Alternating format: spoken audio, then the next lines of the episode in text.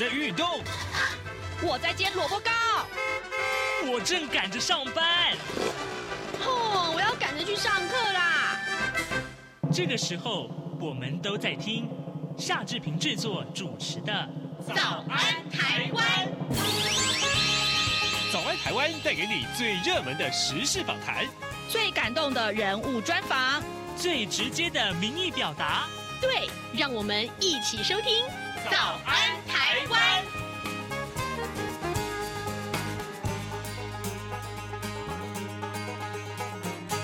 早安台湾，我是夏志平。今天是二零二三年的八月三十号，星期三。在今天早安现场这个单元里面，志平为您邀请到资深影评人弥勒熊来到节目中，跟大家一块聊电影啊。哎，熊哥最近看了一部很不错的片子，而且这部片子可能应该是有它的历史地位，这就是宫崎骏。据说是他生涯的最后一部作品啊，叫《苍鹭与少年》。这个片子呢，呃，我我稍微看了一下这个网络上面的一些评论啊，嗯，好像看法还蛮两极的。待会儿我们请熊哥来跟大家一块聊聊看，这个电影到底它特殊的地方在哪里呢？好，接下来呢，我们来看一看呃各平面媒体上面重要的这个头版头条讯息啊。首先我们来看到，哎，大家都很关心啊，最近。这个行人地狱这个话题啊，为了洗刷台湾行人地狱的恶名啊，内政部营政营建署正在着手修法啊，希望规划交通呃交叉路口的这个二十五公尺范围之内的植栽限高啊、呃，大概有五十公分，那么这个高度就可以确保驾驶和行人不会因为植栽呢，呃，遮挡到的视线而发生意外。但是呢，如果依照这个规定啦、呃、来做的话，那么各地著名的林荫大道啊，譬如像台北市的仁爱路啦，还有敦化南北路等等，很多处这个路口是有这个高大的树路树的，这些路树恐怕都不复存在了，都市的景观将会大为改变。这是《中国时报》上面的头版头条讯息。另外我们来看到的是自由时报自由时报告诉我们，台湾疫苗的成就大大的突破。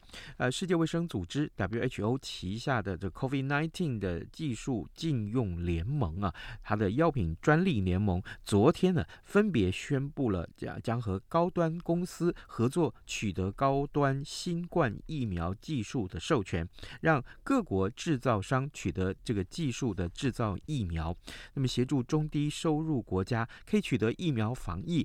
这是全球新冠疫苗的首例，也代表国产疫苗啊、呃、登上了国际啊，而且具有公益性，这可以说是意义非凡的。另外我们来看看是联合报哦，联合报这个呃这个呃提到这个案子啊，其实很受瞩目啊，因为它的金额太庞大了，这就是 I M B 案啊。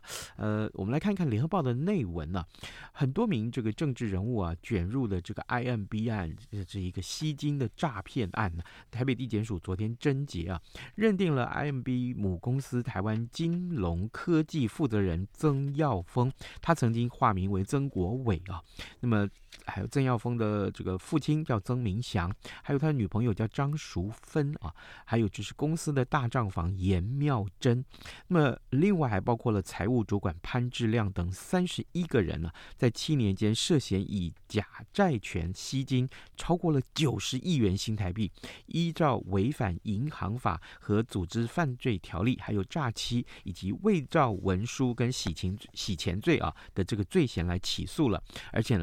呃，检方也对这个曾、张、严三个人求处重刑。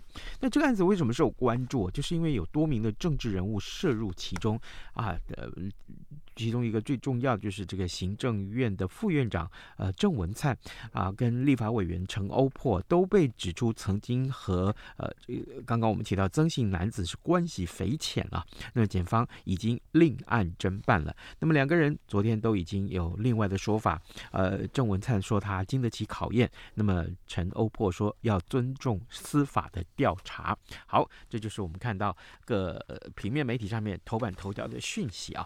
现在时间是。是早晨的七点零五分五十一秒，我们进一段广告。广告过后，马上来跟呃弥勒熊展开我们今天的这个电影的探讨喽。啊，老爸早啊！哎，起床啦！今天吃什么啊？哦。今天啊，我们来吃吐司加火腿蛋啊。嗯，好香哦。哎，爸，你在听什么啊？哦，我啊在听中央广播电台的节目《早安台湾》啊。我平常最喜欢听夏志平主持的访谈了。哦，这个节目都在讲什么啊？新闻跟热门时事话题啊。哎，还有啊，报新闻而已哦，好无聊哦。哎哎，耐心听我说完嘛。早安台湾的节目内容不只是这样哦，除了每天最新的新闻内容，还会邀请各界的专业人士、学者来分享他们的见解哦。我只要一边听这个节目，一边做早餐，就能够了解好多事情哎。哇，那我也要听，在哪个平台可以听到啊？在每个礼拜一到每个礼拜五的早上七点到七点半，就能够在中央广播电台的官网上面收听到咯。哦，对了。在 Sound On、Spotify 这一些 Podcast 的平台上面也能够听得到哦。哇哦，老爸你很潮哎！对呀、啊、，Podcast 上面就能听到，也太方便了吧！哎，什么味道啊？哦，老爸，我的早餐烧焦了啦！早安，台湾，你正吃着什么样的早餐？吐司加火腿蛋，咬一口，然后收听中央广播电台。早安现场。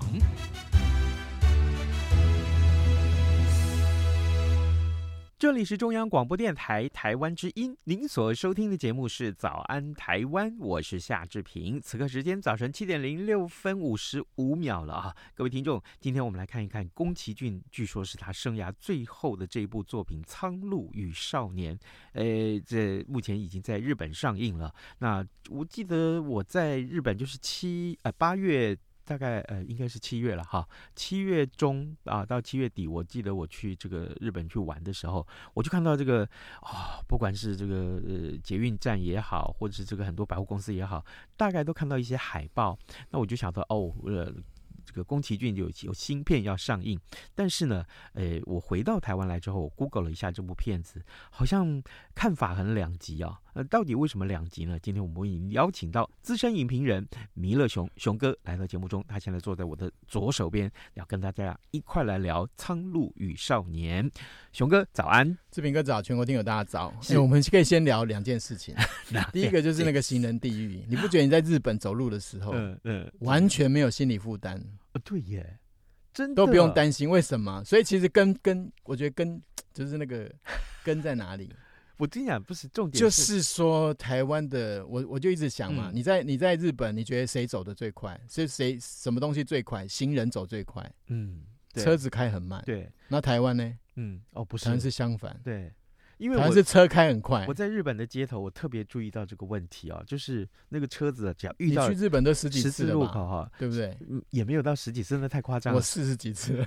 我你嘞，你炫耀啊你？没有没有，我的意思是说，为什么每次去，嗯。都会觉得很安心，因为他们这个车辆的驾驶人哦，一遇到路口 有, 有把路人摆在心里面，一定停下来。没有，我跟你讲，其实重点是摆在心里面。嗯、然后后来有人跟我讲，他说为什么？为什么？因为日本非常的重，你如果撞死人或者撞伤的话，是一辈子要赔一辈子。啊，对对对对对对对。所以我觉得我们应该参考一下，对对对啊，好，不要再讲那些有五四三都没有用。然后第二个，嗯、我十四天我完全没有戴口罩。所以我回来台湾以后也是开始不戴口罩。我跟大家讲，五月份到现在四个月够了，嗯、大家解放吧，真的不用戴口罩。好，没问题。我呼吁大家不要戴口罩，啊、那是因为你在录音。好了，哎、欸，我们赶快来看一看今天这部片子《苍鹭与少年》。嗯，我其实坦白讲，好多年前我就听说，哎、欸，宫崎骏哦要隐退了哦，他决定最后一部片子。没有，我是希望这个不是遗作啦。不会啦，不可能啦。我开玩笑，他的身体蛮好的，虽然他八十几岁了，哈，是不是？他身体还不错啊。他这次他有让他儿子进去这个 team 里面，嗯，嗯对，挂那个总总执行什么的。嗯、对对对好，我我先简单跟听众介绍一下，就呃《苍鹭与少年》啊、呃，在日本这个票房非常的不错，至少现在已经超过了六十二亿的这个日币。那这样子来看的话，台湾十月份就会上映，所以呃，这个大家对于对十月六号哈，所以现在大家对于这个《苍鹭与少年》其实蛮期待的，尤其是如果你像志平一样。从小也没有从小的确是从小就看，因为你唱主题曲的那个那个歌手，他就说他是从小听那个，哦、就是看那个宫崎骏的电影长大的。对，然后他就觉得很惊讶，他居然找他，嗯、然后给了他五大本的那个分镜图，嗯，嗯等于他看到完整的呢。然后开始创作这样子哦、嗯。好，宫崎骏的这一部叫《苍鹭与少年》是他最新的作品，距离他上一部这个《风起》这个片子大概已经至少有十年。哎，我我我先插一下话，《风起》在台湾上映的时候要有这个中文配音，我曾经去 audition 过，真假的？然后呢，就没上啊。是男主角吗？对对对。哦，是嫌你老吗？没有吧，没有。好，我们来，哎，《苍鹭与少年》啊、你弟有去 audition 吗？没有没有没有。我, 我请教你，《苍鹭与少年》先跟听众解说一下，《苍鹭与少年》是一个什么样的片？就是说，你稍微解释一下它的情节，其实很简单，嗯，就是一个少年，嗯、二战之后的少年，嗯，他怎么样弭平他内心的那些种种的压力跟不平衡，嗯，然后他丧母，然后怎么样去接受就是二妈的存在，嗯 哼, 嗯哼然后怎么样走出自我，嗯，重新接受这个社会，重新接受他自己，嗯、就是这么简单而已。哦，好，可是为什么你就不要看那些写的很复杂的东西？我我看的资料是说，哈，《苍鹭与少年》灵感是来自于小说家吉野源三郎在一九三七年发表的同名著作，然后电影剧情是原创啊，讲述就是太平洋战争啊，丧母的这个少年啊，木真人跟一只会说话的苍鹭他们相遇，展开不可思议的探索旅程。所以这个苍鹭在那个电影里面很重要，呃、很重要。但是其实他不是主角。嗯、然后那个吉野源三郎的小说《你想活出怎么样的人生》，嗯、这个书啊，有出现在电影里面，嗯，就是那个男主角，嗯哼，那个那个那个真人，他有把。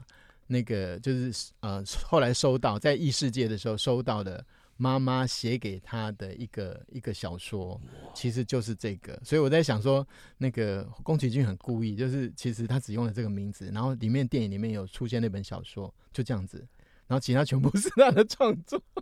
哦，这样，所以跟那个小说其实小说的我不知道，因为因为我没有看小说，哦、但是基本上我觉得差不多啦，应该我猜的应该差不多这样子。哦，了解。对对对对。可是这个片子真的让人家觉得，你觉得它最大的成就在哪？比如说，就画面来、啊，我跟你讲，它其实步调非常的慢，就是宫崎骏的步调、嗯。是。可是你会忍不住啊，就是你看不懂。嗯，我是看日文版嘛，嗯、那日文版的日日日呃日日本的电影院的有个特色，嗯，就是完全没有任何一个字幕。他们连那个就是外国片的话就叫吹替版，嗯哼，吹替版就是说你看到那个布莱德彼特会讲日文这样子哦，而且配得很好哦。我不知道，嗯、因为我没看，我我几乎去日本我都会看一部电影，哦、去日本玩的时候，嗯、然后但是我大部分都挑动画片，为什么？因为动画片至少就是我猜个八九不离十这样子。嗯哼嗯哼。那这个在这个片子里面我看到，听说宫崎骏的风格还是从头一一以贯之。呃、我跟你讲，这个就是最吸引人的地方，嗯、而且他坚持就是纯手工，嗯、然后里面那些背景啊，他们其实风起之后本来那个就是吉卜力几乎要要要解散了，嗯嗯嗯，就是可能他们会花在时间去经营，比如说啊、呃、智慧财产方面，还有他们成立了一个乐园嘛，我也去过，嗯嗯，然后就是可能是相关的东西，然后很多的动画原画跟那个就是背景可能都已经呃，就是让他们各自去，所以其实你看到那个秒速五公分那个呃，那个就是那个那个导演他做后来做的一些东西，你都可以多多少少看到啊、呃。其实宫崎骏的那个团队都在背后撑腰，所以为什么能够做得不错？其实你看背景就知道，因为背景它风格非常的鲜明。嗯。然后在这部片子里面，我觉得这个团队根本就是卯足了所有的那个，把它当成是那个宫崎骏的遗作那样子的心情在画。你真的看到那个画面美到一个不像话，真的。每一幕你把它停下来都是很美，非常非常的漂亮。就就视觉的效果上来说，其实非常壮观。我跟你讲，你你就是我刚才讲到一半，我们又插入了，就是说这个步调很慢，嗯，但是呢又没有字幕，嗯，可是呢你会一直一直不忍不住，就是想要，他会带你一直去探索，就是所谓的下界，就是异世界，就是那个男主角后来进入了一个城堡里面，然后那个城堡里面，那个城堡是他的外祖父所所呃，有点好像发现一个不晓得是外外星人的东西，然后他把它盖起来，然后把它遮掩起来，他不让人家进去。然后可是这个男生他就是因为被苍鹭吸引嘛，嗯、那个苍鹭他就是嘴巴一打开就会出现一个人头，然后会讲人话，但是是鸟声，嗯，所以你会觉得哎、欸，很像什么，很像某一种你看过的什么，嗯，什么大鹏金翅鸟、啊、还是什么什么，反正就是很很有趣这样子、嗯嗯。可是其实真正主角、啊、是那个男是那个男生跟他的妈妈、嗯，跟他两个妈妈，这两个妈妈一个是九子，一个是夏子，夏子是第就亲女儿啊，不是亲女儿就是亲亲妹妹，嗯，然后他老爸就是娶了这两个。第一个妈妈因为在火火啊、呃，这个我在猜啦，可能是原爆或者是类似像那个轰炸之后，就是说空空投那个飞弹什么的，嗯，然后他就是这个东西会一直出现在那个呃，就是真人，就是这个主角他的梦中这样子，嗯嗯啊，很多很多次是对，然后也导致他的性格可能一开始可能不是那么样的随和或什么，或是很自闭这样，嗯嗯，然后这个夏子啊，一跟他见面的时候啊，就是这个二妈的时候，他一开始见。啊，就是前面先演的演演了一小，我先剧透一下，就是前面先演的那个爆炸，然后啊、呃、就是火灾那个意象，然后后面紧接着就是他的啊、呃、就是战后了，然后他爸爸就带着他，然后那个二妈就是夏子出现的时候，她已经怀孕了，嗯，所以你可以想想象那个那个小男生的内心的冲击，就是呃我的那个应该叫什么姑姑吗？还是阿姨？后母？本来不是，本来应该叫什么，本来是叫阿姨啊，对，阿姨，然后变成我的妈妈。对，所以在里面有一个很关键，我可以先讲一下。最后最后，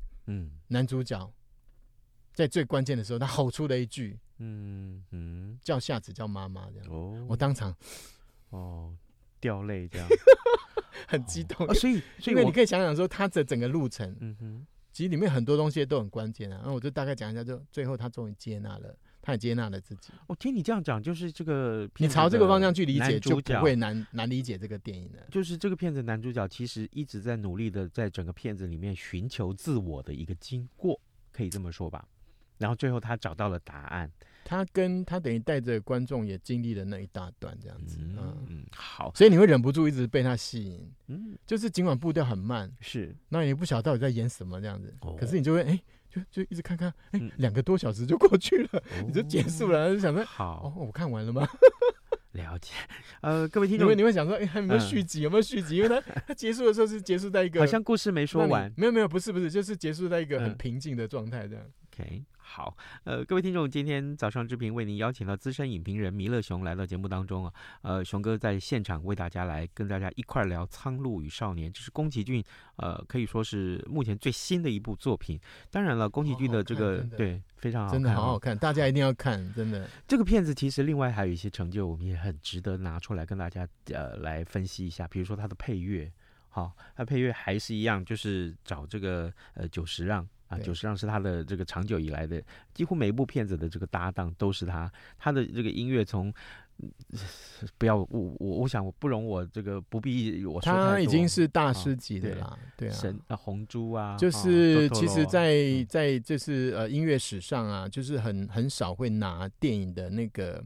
呃的音乐直接来当那个音乐会的那个主轴的部分，嗯、那久石让其实是其中一个，那另外一个就是坂本龙一嘛、嗯，那其他的话就是像迪士尼啊，或者是一些外国的电影才有这种殊荣啊。嗯嗯，好，这个音乐部分也你也很推崇，在这个片子里，我跟你讲最厉害是什么？嗯就是不知不觉，它就流入你的流流入你的心中了。哦，那个旋律，对 对, 對、哦，就是你会你就会觉得。很舒服，就是在看的过程当中很刺激，但是你会觉得整个电影好像跟你的人就融合在一起这样。哇哦，说的我非常好像不得不去看的感觉，一定要看，真的。好，这个我们这个常常在讲配音，配音，听说这个片子的配音也是非常的钻石阵容嘞，哈、哦。就请那个我们志平兄来讲一下。没有了，这个这个我我我找到的资料哈、啊、是说这个都是现在当红的，对。但是，但是，但如果你是声优啊，就在对于日本的声优是非常崇拜，而且是要多多去了解他，常常去了解他的，你大概会知道，大概配音的大概都是天王级的人物、嗯、啊，天王天后级的人物在里面配音。所以呢，呃，这个片子，我想从从这些个配音的阵容来看，应该是不容小觑。就是说，它整个配音出来呈现的这个效果，而且如重要的是，如果你懂日文，我相信那个震撼是可想而知啊。当然了，我我还是没有台湾，台湾到时候演，嗯、我猜应该会以原音版为主吧。嗯、当然，对对 对, 对，一定会找，我就一定会找一个中文配音。那但是我不知道中文配音会有哪些个配音员来做。但我想说，嗯，现在应该这个片子，照理讲十月六号要上映，现在这个片子的这个中文配音应该已经差不多完成了。照、哦、照制作路程来看，嗯、因为业界的对对对、嗯、因为这个之后还会有很多的后制啊，或相关的要咪啊要什么的，所以我相信啊这个片子呃应该后制也差不多了。好，这个当然呃苍鹭与少年啊，这个、呃、这个目前它几乎没有宣传，我们可以看到大概它只有一张海报。哎，这招很厉害吧，就是那个苍鹭啦、嗯、我跟你讲这个就是哦，你要搞任性啊，你要像宫崎骏 的, 的这种资格才可以、嗯、哦对了我都不是宫崎骏的咧嗯、不是我说，就是你要到这个这个抗战的对吧？对对对，欸、你这嘛你这个人哦、喔，那个大大师级的这个抗战，你该在那耍任性。我零宣传，但是第一天我就卖了几亿这样子，厉害。然后然后日本人都怪怪的这样，嗯、一个一个好像那个蚂蚁蚂蚁一样，观众都都观众都买单，一个个乖乖的买票进场去看。我跟你讲，我跟你讲，这个电影你所谓的两极化、极端的批评啊、嗯，只有一种叫做看不懂，嗯、一个叫做很喜欢。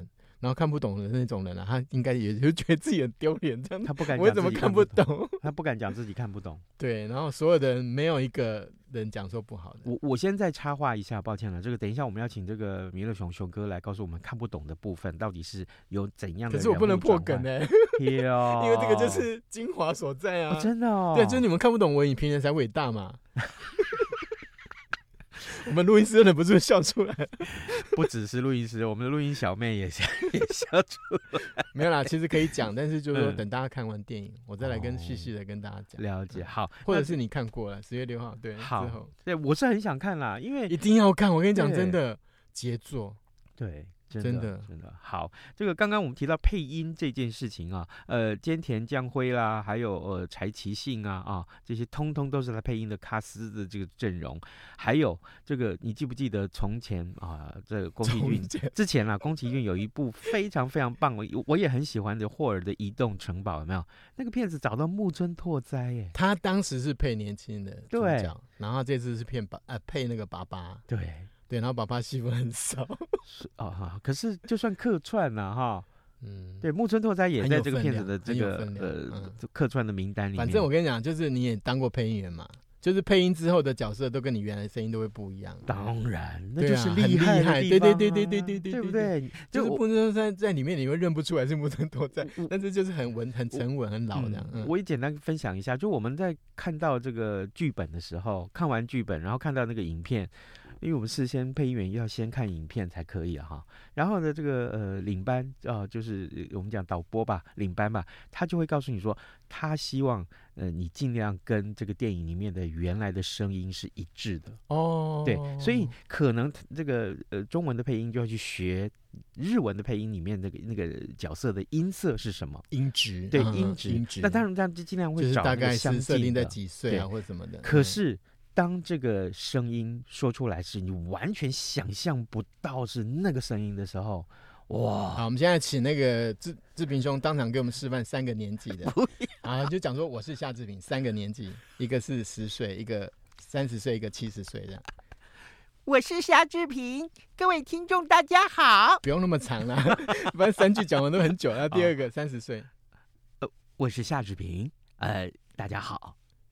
好像第三个七十岁，呃，我我是夏志平，呃，大家好啊，掌声鼓励。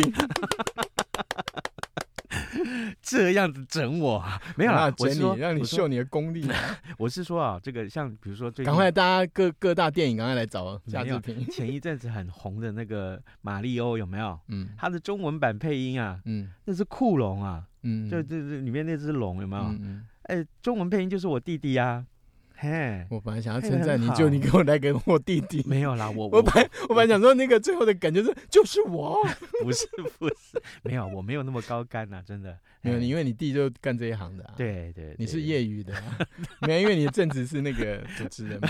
对，好啦，哎，不过我们还是回到这个呃《苍鹭与少年》这部片子了啊，这十月六号台湾就要上映，虽然还有一个多月，但是呢，熊哥是、呃、迫不及待要在节目中跟大家介绍。我想我当晚啊，穿着睡衣。嗯就是回到饭店，我就立刻录了一个、哦、一个一个影片这样。哦，就是。可是我我不能讲太多，就是我、嗯、哇憋着就。哦，哇，你这样子讲，变成大家都非常期待了呢，真的超好看，对不对？对不对？非常好看，《苍鹭与少年》一定要看，杰作中的杰作。你你我看有有些批评超夸张，他就说他就说啊、呃，其他日本那些新导演啊的作品啊，都可以丢到垃圾桶了。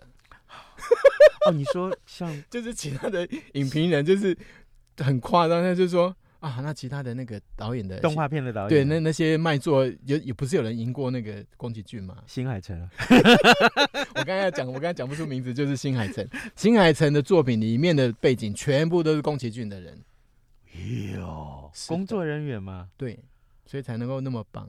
你看他自己啊，他自己画秒速五公分，画、嗯、了好几年。嗯、他为什么为为为什么后来作品那么快？我跟你讲，这个东西就是专业动画的部门，我们以前就跟大家讲过，里面部门、啊、太多了、嗯，非常非常的细。是是是，我我还要再请呃熊哥来跟大家分享一下。所以日本的，我们把这个成绩拉高拉拉高上来看，日本的动画的成就在世界上的这个动动漫圈里面的。这地位是什么？我跟你讲，像我我刚才就就就讲过嘛、嗯，像那个比如说白雪公主，嗯，它里面比如说跟七个小矮人，然后在在那个花园里面玩，嗯哼，那个东西你知道吗？嗯、我以前那时候看到下巴都快掉下来了，嗯，或者是像睡美人里面那个王子啊、呃，王子公主碰在那个森林里面，然后就是隔着那个倒影，嗯，就在跳舞的那一段，其实、嗯、他们都是先拍影片，嗯，然后他们不叫动画师。嗯他们里面所有的动画师都叫画家、哦、所以他们来台湾的时候一年可以、呃、一个月可以领二十万台币。以前我在红广的时候四十、嗯、年前的时候哇哦，二十万我们台湾只能领个四万，然后我们那个 A T M 啊机器啊、嗯、里面就是我们自己公司有钱到什么地步，就请请那个中小企业银行在我们里面装了一台 A T M、哦、那时候叫做柜员机，对对对，现在叫 A T M， 现在讲柜员机呢那就知道你是老人了然后就去领钱，然后去领的时候啊、嗯、他们就拿那个那个提款卡领嘛，嗯，前面只要站五个动画就好了，就没里面就没钱了。一个人领五个人，一个人领二十万嘛，领光光的一百万就领光了，他里面只会放一百万啊你后面那一长排，像我们这种动画都就是要等。